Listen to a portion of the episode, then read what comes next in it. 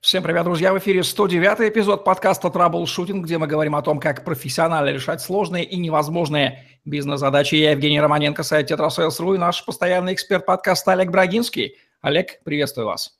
Евгений, доброго дня.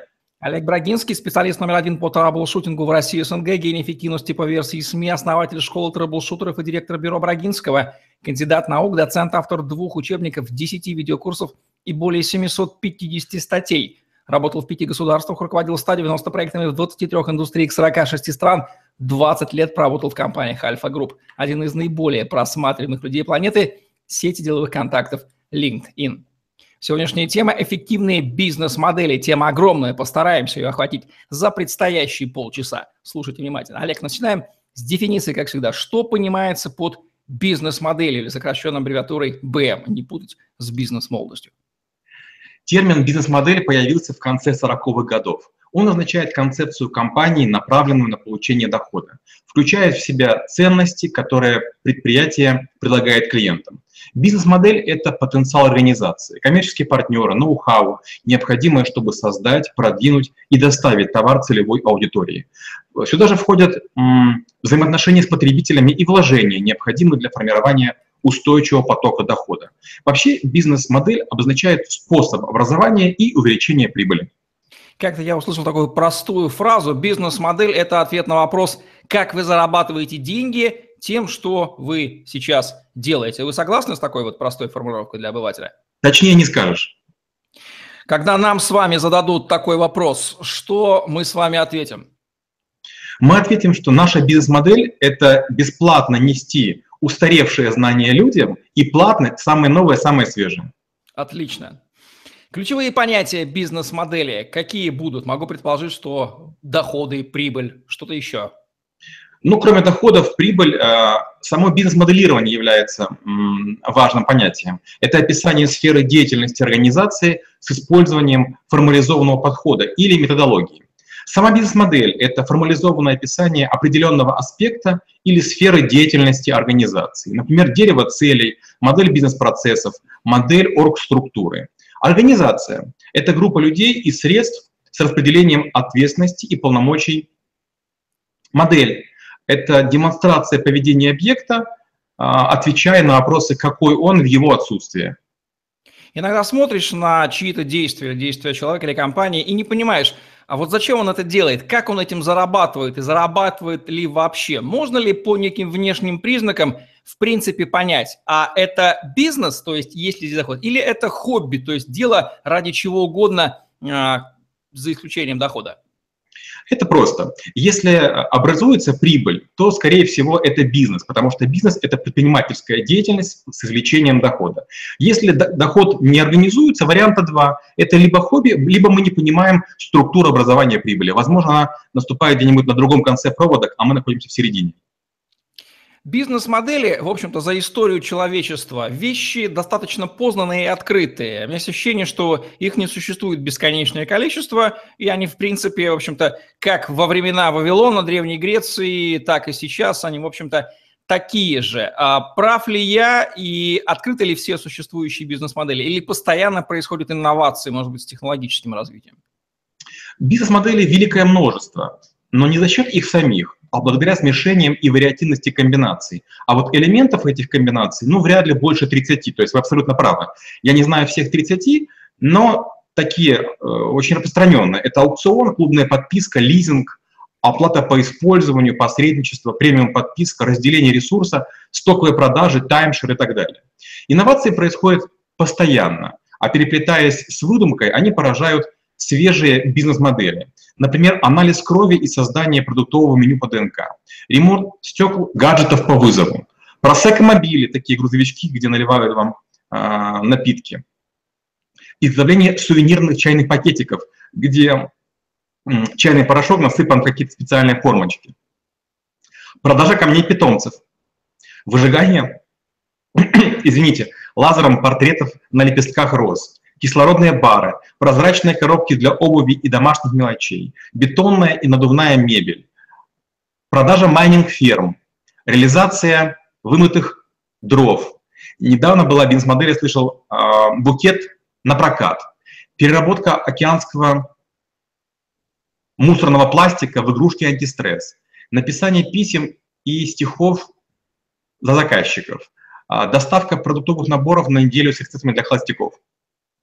Ну, все это так или иначе упирается в некоторую логистику ценности, которая как-то создается, и по каким-то каналам доставляется и обменивается на денежки покупателя. Получается, что вот в этой системе координат, скажем так, вот эти три оси X, Y и Z, они существуют, например, там какая ценность, кто покупатель и каким каналом мы доставляем. Или здесь несколько более сложная, может быть, четырех-пятимерная система координат. Обычно, если бизнес описывается в трех координатах, это говорит о зрелости людей, которые его строят. Простой пример. Буквально пару часов назад мне потребовалась зарядка для ноутбука. Я зашел в интернет, великое множество зарядок. У меня очень мощный, дорогой ноутбук, но, правда, не самый свежий. И вот э, много предложений, есть разные цены, но только одна из компаний предложила сделать это за 90 минут. Мне это время подходило. Вот, вот и весь выбор. То есть ценность для меня была во времени. Для кого ценность в цене, надо выбирать по цене. Для кого ценность в наличии какого-то продукта э, близко к вам, ну, еще очередная ось. Есть ли какая-то типизация в бизнес-моделях? Бизнес-модели, они развивались вместе с человеком и обществом. Начиналось с материальных собирательства и складирования, охоты и войны, протектората и наемничества, возделывания и торговли. Продолжилось арендой и обратным выкупом, ростовчичеством и страхованием, биржами и аукционами. Было время проката видеокассет, компьютерных игр или челночества. Теперь в моду вошла экономика совместного потребления квартир и транспортных средств. Мы все более уходим в нематериальные ресурсы, приобретаем доступы к сайтам, подпискам, купонам, являющимся эфемерными объектами нематериального мира. Что можно сказать о взаимосвязи бизнес-модели с понятием финансовых потоков, которые входят и выходят из компании? Ну, в первую очередь, бизнес-модель должна характеризоваться именно финансовой реализуемостью. Во вторую очередь, иметь понятные предпринимателю денежные потоки, в которых ресурсы а, на входе преобразуются в прибыль на выходе. И в третью очередь бизнес-модель должна демонстрировать финансовую перспективу и ресурсную состоятельность, чтобы угодить клиентам, поблагодарить сотрудников и осчастливить акционеров. В случае сложной распределенности нужно еще подумать о справедливом распределении финансовых результатов между партнерами и участниками, посредниками, рекомендателями, сетью поставок, а также противодействие или снижение влияния последствий конкурентной борьбы. Что можно сказать о связи бизнес-моделей с маркетингом и продажами вот этих сфер? Маркетинг – это такой, знаете, отчим бизнес-моделей. Он признан призван отшлифовать бизнес-модель перед выходом на рынок, заставить предпринимателя спуститься с идейных небес на продуктовую землю и решить, чем же его продукция, товары или услуги станут привлекательны, и почему же их должны расхватывать как горячие пирожки, или наоборот, желать, гореть, но копить годами. Большинство известных мне стартаперов и молодых предпринимателей горят идеей, а, продуктом, приложением, забывая об организации производства и сбыта продукции, основанных на изучении потребностей рынка. Они считают, что их дело произвести, а потребители непременно выстроятся в очередь. Создается логотип, лендинг, презентация, тиражируется продукция, а затем начинаются проблемы с продажами. Проблема в том, что бизнес-модель не была заточена на прибыль, а создавалась под тщеславие чиститься предпринимателям и амбиции перепродать потом бизнес-стратегу, вот то, что получилось. Лучшим подходом будет строить бизнес так, чтобы его было жалко продавать за любую цену.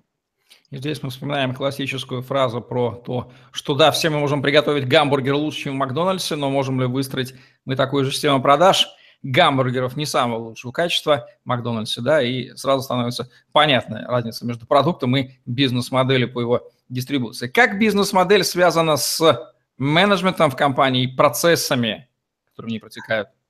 Менеджмент как парикмахер, он должен в бизнес-модели разглядеть прекрасные черты и состричь бахвальские поверхностные вихри. Задача менеджеров – отбросить романтическую чушь и разложить процессы по косточкам, сомневаясь в каждом элементе, фазе, этапе или активности. А, помните упряжь русской тройки? Специалисты утверждают, что несмотря на многочисленность деталей, лишних там нет. То есть каждый элемент глубоко функционален и не может отсутствовать. Большинство предпринимателей уверены, что могут сначала запречь одну лошадь, потом добавить вторую, потом третью, но мне претит такой подход. Я считаю, что менеджер обязан смотреть в будущее и планировать наперед. Рискну предположить, что бизнес-моделирование это прерогатива людей хладнокровно логически мыслящих, математическими категориями, может быть, даже системных инженеров, которые пляшут от конечной потребности клиентов и выстраивают ровно ту, не имеющую ничего лишнего модель компании, которая обеспечивает реализацию этой потребности, ну и при условии прибыльности ее, безусловно. Ну, самое время вспомнить э, о том, какие вообще показатели эффективности есть у бизнес-моделей.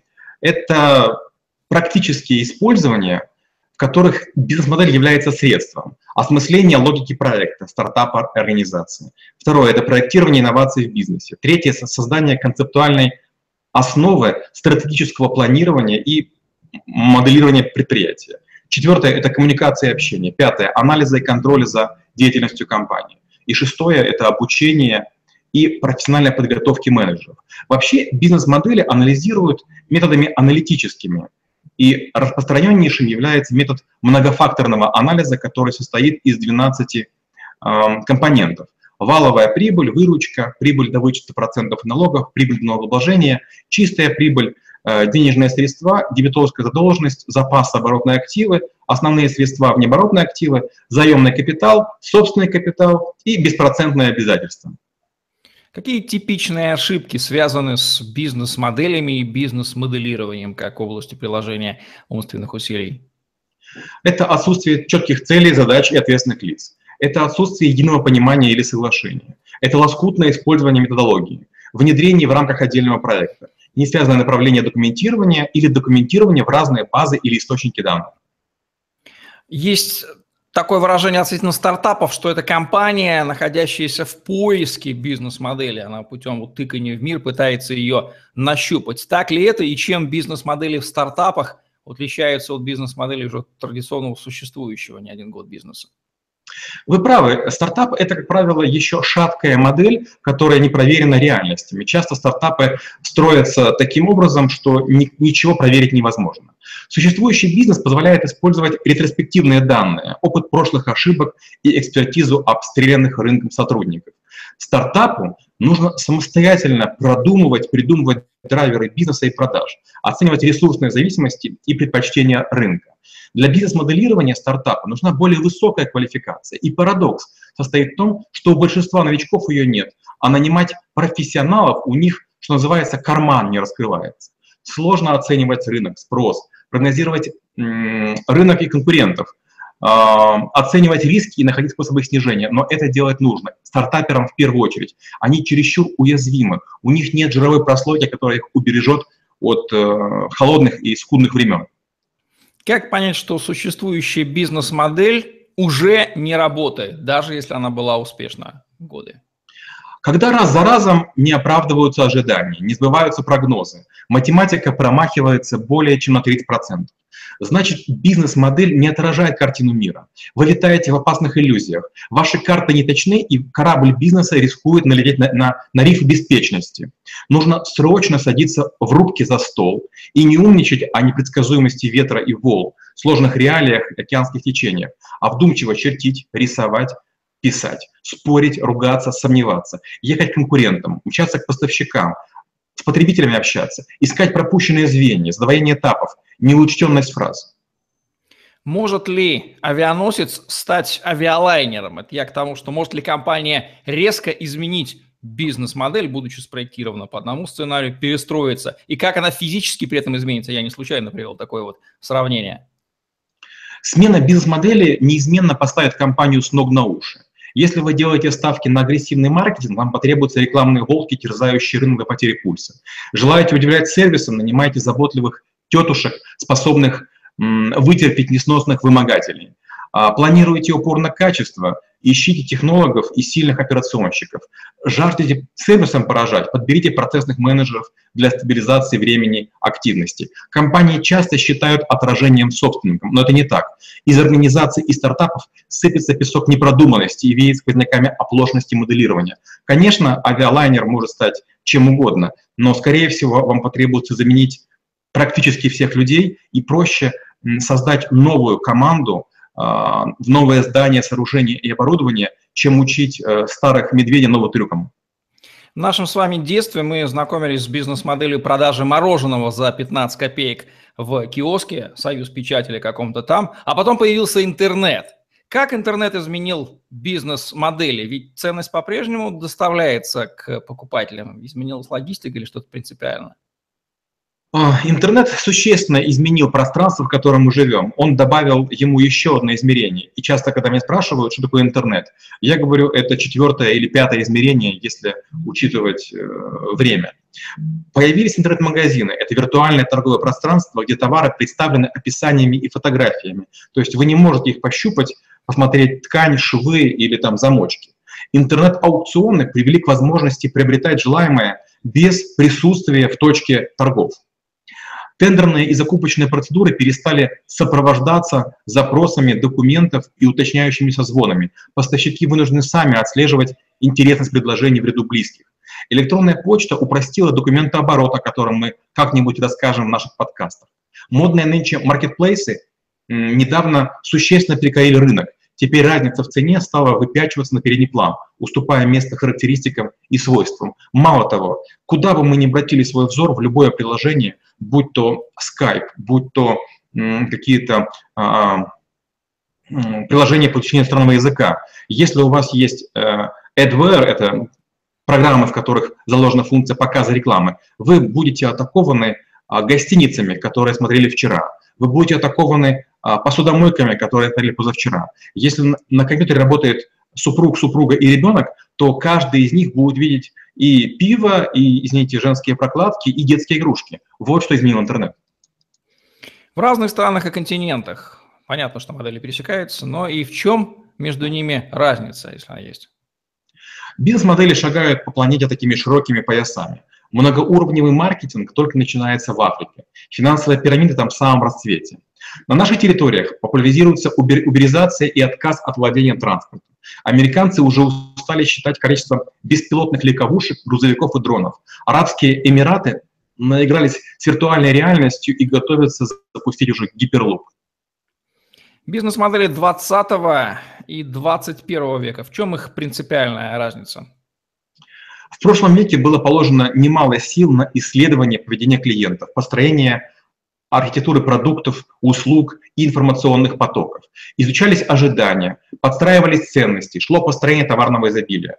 21 век ознаменовался непрекращающимися кризисами, постоянным перепроизводством, гонкой за экологичностью и энергоэффективностью. Стали отрицаемы административные настройки. Полчища менеджеров стали не нужны в офисах.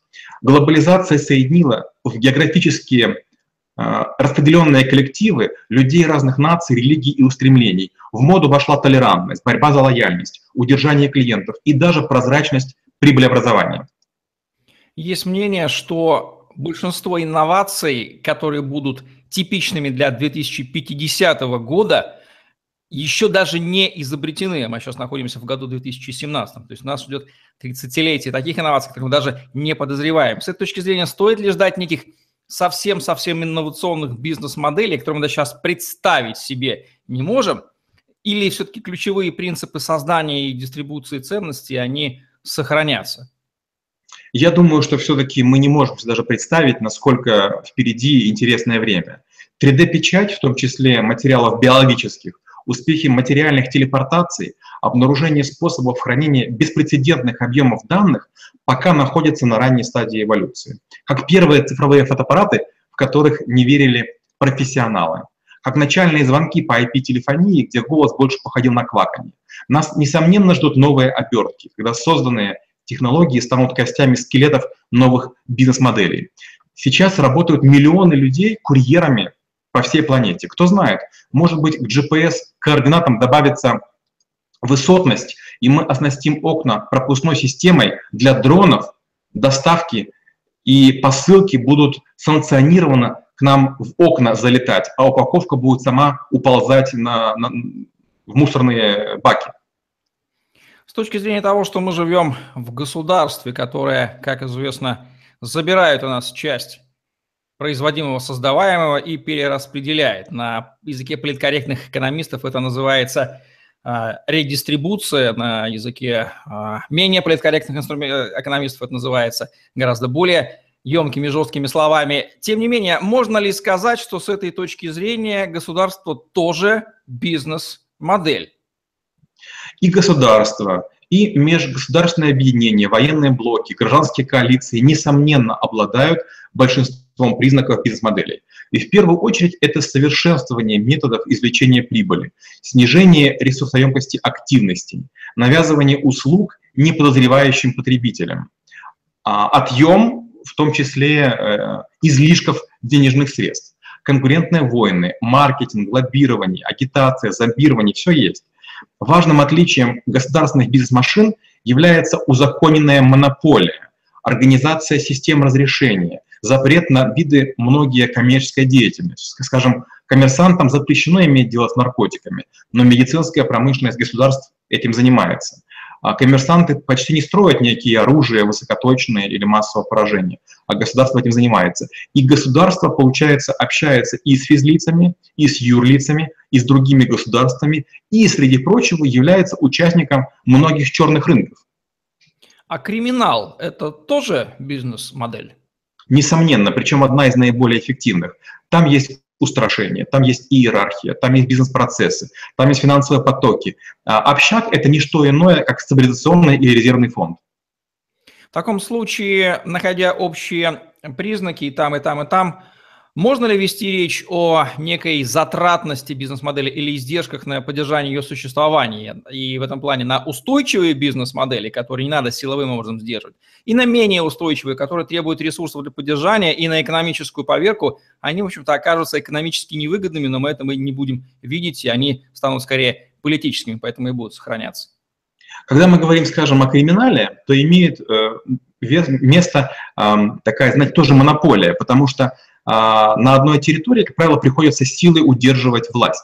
Когда мы говорим про государство, госучреждение тоже есть аппарат подавления и силовиков. Когда же мы говорим про свободный интернет, там, где почти не действуют страновые законы, где товары могут пересекаться в любом направлении, там бизнес-модель должна быть легкой и прозрачной. Вот сравним пиво в бутылке стеклянной и пиво в банке алюминиевой. В чем разница? Меньше доля тары. Вот наиболее эволюционно устойчивые те модели, бизнес-модели, в которых меньше средства э, уходят на их поддержание, то есть больше на совершенствование, на развитие, на укрупнение, на масштабирование, на доминирование.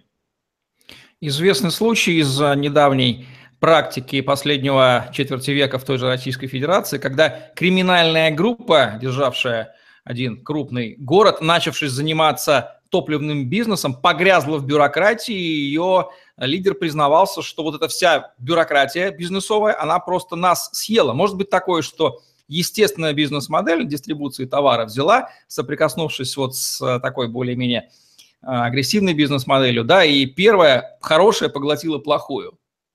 Да, такое бывает часто. Как правило, это такая череда кризисов, их подробно рассматривает Адизес. И вот сначала начинается кризис идей, отцы-основатели не могут компанией управлять. Потом чуть позже наступает кризис бюрократии. Почему? Потому что система сдержек и противовесов стала, стала э, сильнее, сложнее, чем действующее предприятие. И в этот момент из компании уходят светлые умы, э, ясные головы, потому что они устают долбиться в запертые двери. Им проще выйти наружу и зарабатывать деньги иным способом. И как следствие, каждая компания вытесняет не только наиболее неквалифицированных, но и на более квалифицированных. Чем бюрократически становится компания, это называется красиво аристократизмом, тем там меньше умных, э, умных идей и светлых голов. С 2008 года на земном шаре появилась не знаю, бизнес-модель или нет, сейчас задам об этом вопрос, такая ситуация, в которой майнеры зарабатывают на поддержке э, сети с криптовалютой биткоин. И, в общем-то, они делают на этом бизнес. Мы понимаем, что никто их туда не гонит. Это бизнес-модель с точки зрения, и что нужно переосмыслить в связи с появлением? Это инновация 21 века? Я бы так не сказал. Э, легко обещать то, чего тебе ничего не стоит. Сегодня практически любой может заплатить свою криптовалюту, предложить обменный курс другим средствам платежа, считать себя умным, а остальным щедро отсыпать фантики. Вознаграждение криптовалютами, оно безнаказанно, пока пузырь надувается. И слишком малочисленные случаи появления криптодепозитов к выплате. Пирамида неизбежно завалится, и, и не одна – Наивные и доверчивые, восторженные и жадные в очередной раз бегут государству за компенсациями, а умные, наглые и хитрые сбегут на роскошные виллы на личных островах. Пока это фикция. Конечно, будут мощные компании, которые внедрят правомочные системы. Но, как в любом государстве, возникают фальшивые монетчики и мошеннические схемы, так и вот, вот эти вот валюты. Ну, представьте, если вот я знаю десятки людей не самых лучших деловых качеств, которые снимают гаражи, подвалы, они воруют электричество у крупных госкорпораций, они используют а, незаконно сервера мощных машин, они заражают наши телефоны и ноутбуки домашние специальным программным обеспечением и пытаются добывать воздух. Но, к сожалению, это бизнес для кого угодно, кроме тех людей, которые потом попытаются за эти биткоины купить себе квартиры и машины. Первым людям удастся. А вот удастся ли это всем, маловероятно. Тем не менее, технология блокчейн как феномен, который уже пришла и есть сейчас активно, в общем-то, развивается, но и феномен криптовалют как и производная. Могут ли они в перспективе как-то изменить традиционные бизнес-модели, породить инновационные? Что на этот счет мы можем ну, Заключить. обязательно, обязательно это произойдет. Блокчейн – это всего лишь вид распределенной базы данных, который содержит выстроенные по оговоренным правилам непрерывные последовательные цепочки блоков информации. Криптовалюты стали серьезным вызовом многим бизнесам и даже странам. Появились умные контракты, монетизация рейтинга в игровых платформах и социальных сетях. Вспыхнул интерес к ICO – это первичное размещение криптомонет. Форма привлечения инвестиций – технологичные проекты и стартапы в виде эмиссии, продаж желающим новомодных криптовалют. Вот, например, недавно мы с одним из моих заказчиков вечером обсуждали ICO на 100 миллионов долларов. Все это постепенно, медленно идет. К сожалению, история учит, что мы ничему не учимся у истории. Большая часть бизнес-модели нацелена на запуск, но не предусматривает успешное приземление, прилунение, приморсение. Спуск на Землю для очень многих будет жестким. Пирамида криптовалют – это очередная в цепи луковиц голландских тюльпанов, денег Мавроди, ну и подобных систем, лотерей всяких. Да, по той цифре, которую вы назвали, мы понимаем, о каком заказчике идет речь, поскольку столь крупных масштабов пока еще э, в индустрии мы знаем мало. Какие рекомендации по бизнес-моделям даст Олег Брагинский нашим зрителям? Первое. Возьмите, наконец, карандаш и бумагу. Уединитесь и опишите словами способ зарабатывания денег вашим продуктам, предприятиям и стартапам. Второе. Опишите бизнес-модели конкурентов и себе лично различия разъясните. А если вы их не находите, то возвращайтесь к пункту первому. Третье. Перечислите и зарисуйте все процессы, которые полезны и создают ценности для потребителя.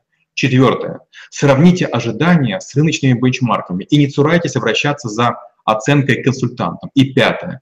Создайте перечень улучшаемых параметров бизнес-моделей. Не надейтесь, что она будет вечной. Закладывайтесь на развитие, совершенствование и бесконечную гонку. Или сдавайтесь до начала заплыва.